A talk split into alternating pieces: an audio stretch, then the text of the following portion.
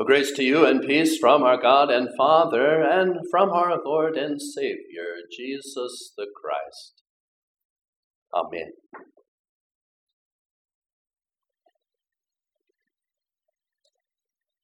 Well, dear friends, on a day like this, there are countless people that are somewhat disappointed. A day like this, there are countless people that are angry even uh, about events that have come to pass. On a day like this, it's best for us as Christians to always remember we are supposed to do better. You and I, as Christians, are called to be examples within our, our families, our, our, our, homes, yes, within our communities, even at the places where we go to work. For you and I, we endure the, the same uh, consequences, the same trials, the same tribulations as everyone else does, but we are supposed to be able to rise above that, aren't we? We are, are supposed to, as I said last week, be able to be respectful. We are supposed to be able to honor one another. That's where we're called to be. And as I was uh, reflecting on my sermon for today, I, I couldn't help but think of one of my favorite people in history. He's not well known. You, you wouldn't know his name if I spoke it to you, but I've, I've read about him because I, I kind of like to study people under pressure. People that, that have hard and difficult things to overcome. People that are able to be that kind of an example.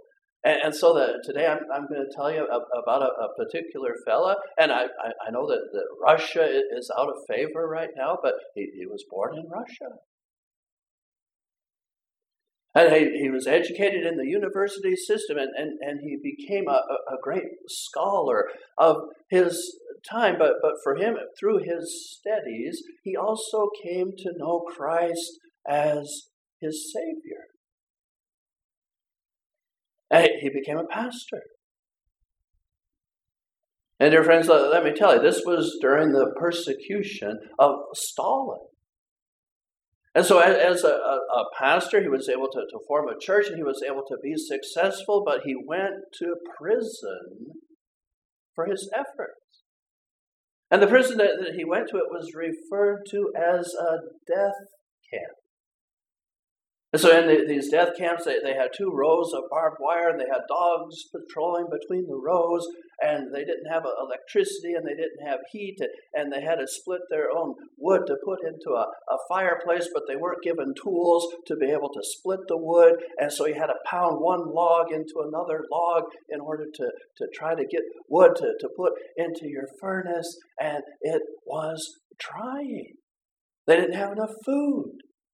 And the Christians, they were all put into the, the population with murderers and, and thieves and, and, and people that did terrible things to one another. That's where the Christians ended up. Just a, a little sidelight, it, it was a, a, death camp in the sense that, that they wanted to wear people down. You see, so they just kind of slowly starved them. They gave them just a little bit of food every day. And it, it was reported that they, they actually kind of drizzled kerosene over the food. And so their food was always poisoned with kerosene. So first there, there's not enough, and, and it, plus it has poison in it, and you know people are, are getting uh, sick and they have to go on these work details where they're, they're mining or the, you know they're trying to, to cut lumber and it's back-breaking work every day and it's terrible. And still he kept his faith Still, every day he tried to see places where he could make a difference. still every day he thought of himself as one who would try to bring light to his fellow prisoners. But terrible conditions. As a, as a, a Christian, you know, advised to be able to turn the other cheek when, when other people attacked him, he often took it. If someone just was angry at him for not getting enough wood together or having the, the, the fires going when people came back from their work detail, they would beat him. And yeah, there, there wasn't much he could do. He's just a, a, a, single person, but he, he often just received these beatings. He didn't say anything about it. He, he you know, went through those trials. People taking his food. And uh, again, going to bed hungry. But, you know, spending the night in prayer. And able to get up the next morning and go through it again. But he, he wasn't, you know, simply a, a pacifist. For when a, a, a, new person came into the, the prison camp, a, a younger man, and one of the criminals confronted him because uh, since he had just come from the courthouse, he had newer prison clothes than everyone else. And you know that this, you know, criminal murderer, um, you know, wanted those clothes for himself. And of course, the, the young man, just being new to the prison, he didn't want to give up his clothes. Well, that, that fellow began to beat him mercilessly. Uh, the man in, in, in, my story, he's on the other side of the barracks. He didn't know what was going on at first, but by the time he got there, you know, the, the fellow, one eye was closed already with the swelling, and the, the other was red because it, it, it was damaged, and he had terrible bruises, and the, the big guy was just wailing on this young man. And he stepped forward and he grabbed his arm and he said, You must stop in the name of Jesus. There's, oh, it's a, the, the pastor's right, it, it's going to yeah, come out. Well, it, it will come out. But you can maybe guess what happened. The, the, the, the prisoner, he, he looked at, at this guy and he's grabbing his arm and he pulled a knife and tried to stab the fellow in my story. He was able to disarm this big, bulky prisoner, take the knife away, and he shoved him so he went face first onto one of the bunks. And then he just turned and he walked back and he stood by his bunk. And now this prisoner was enraged. He started yelling for his men to go and get that guy. But they're kind of looking at him sprawled on the bunk, and this this smaller guy just taking his knife away, and they just were, you know, we don't want any part of this.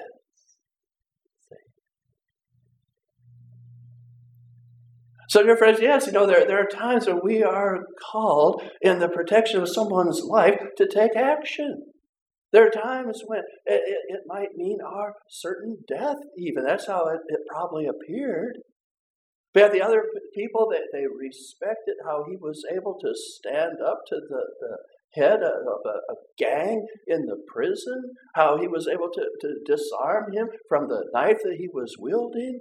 And they said, you know what? That guy is okay. He has courage. We respect that.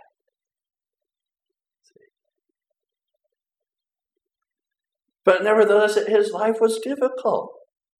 And, and, and, it was hard. And he had no idea when the end might come to be. And, uh, dear friends, as we study the, the statistics, we, we come to realize now that 28 million Christians died in Stalin's camps.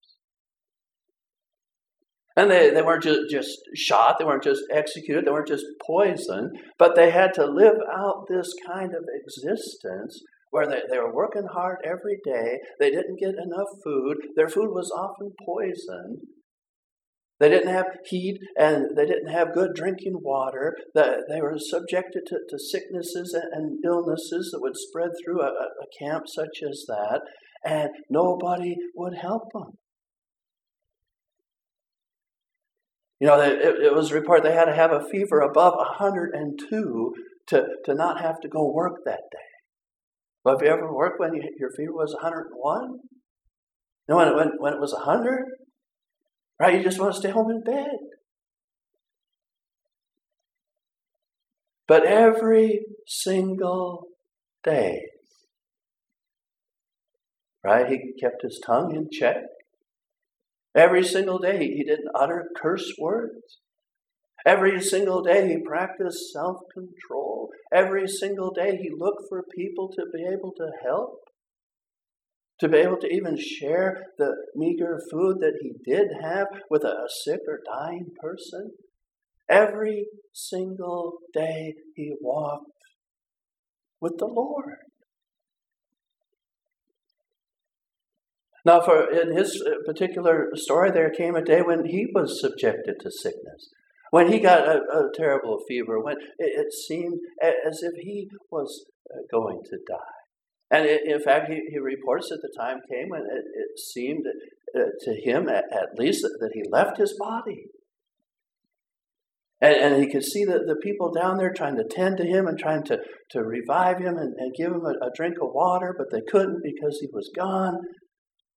And he, he reports uh, too, you know, the, the bright shining light he began to, to move toward the light, but then he says, you know, he started to think about the prisoners he was leaving behind. And what would their lives be like if he wasn't there? And then he, says, you, you know what? The, the Lord humbled me in that experience. Because the, the Lord gave me then a, vision of the Spirit that dwelt within each and every person there.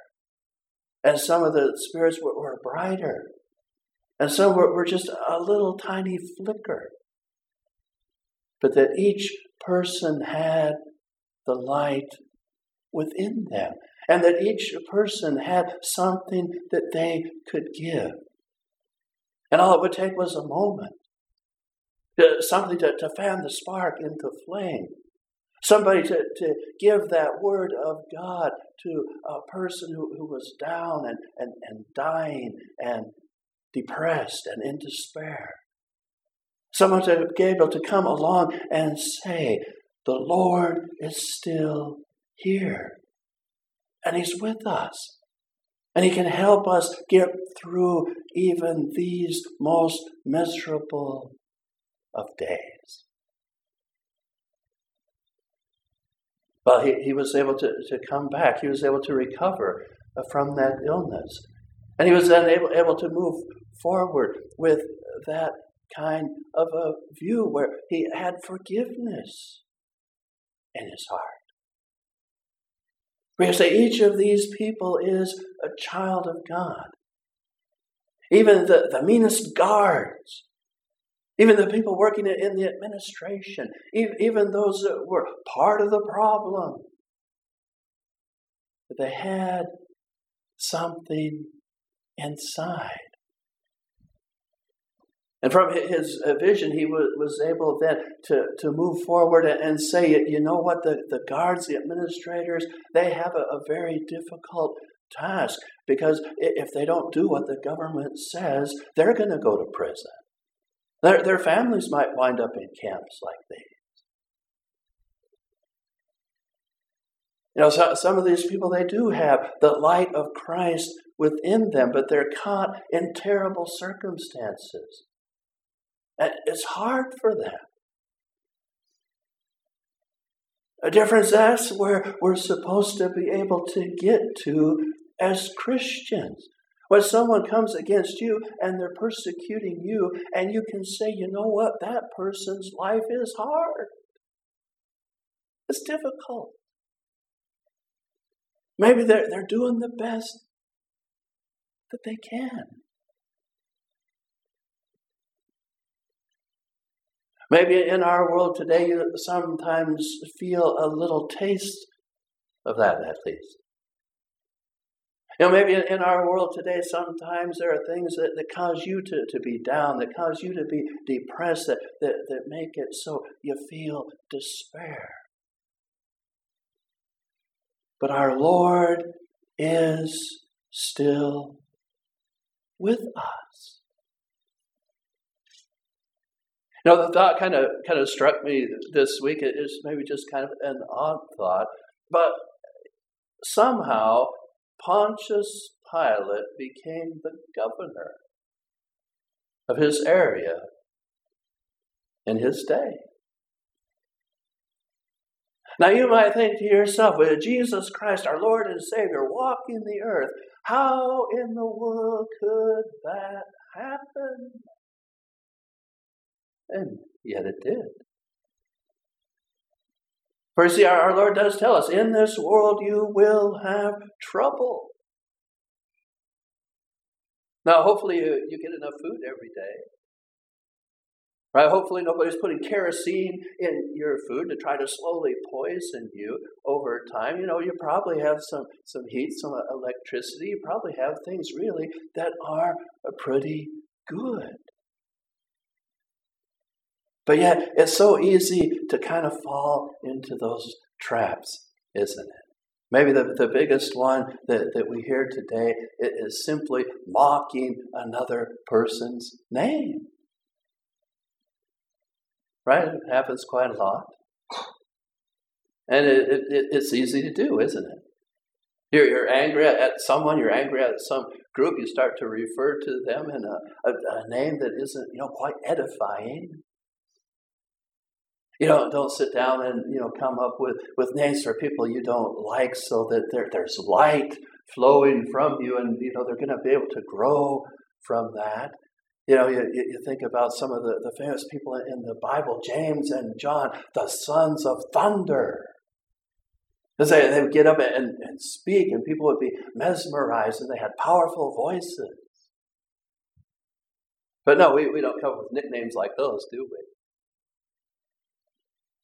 I remember a, a, fellow over in, in North Dakota, a little vacancy congregation that, that I was serving, when he was in the second grade, he had a cold, and people started calling him Stuffy.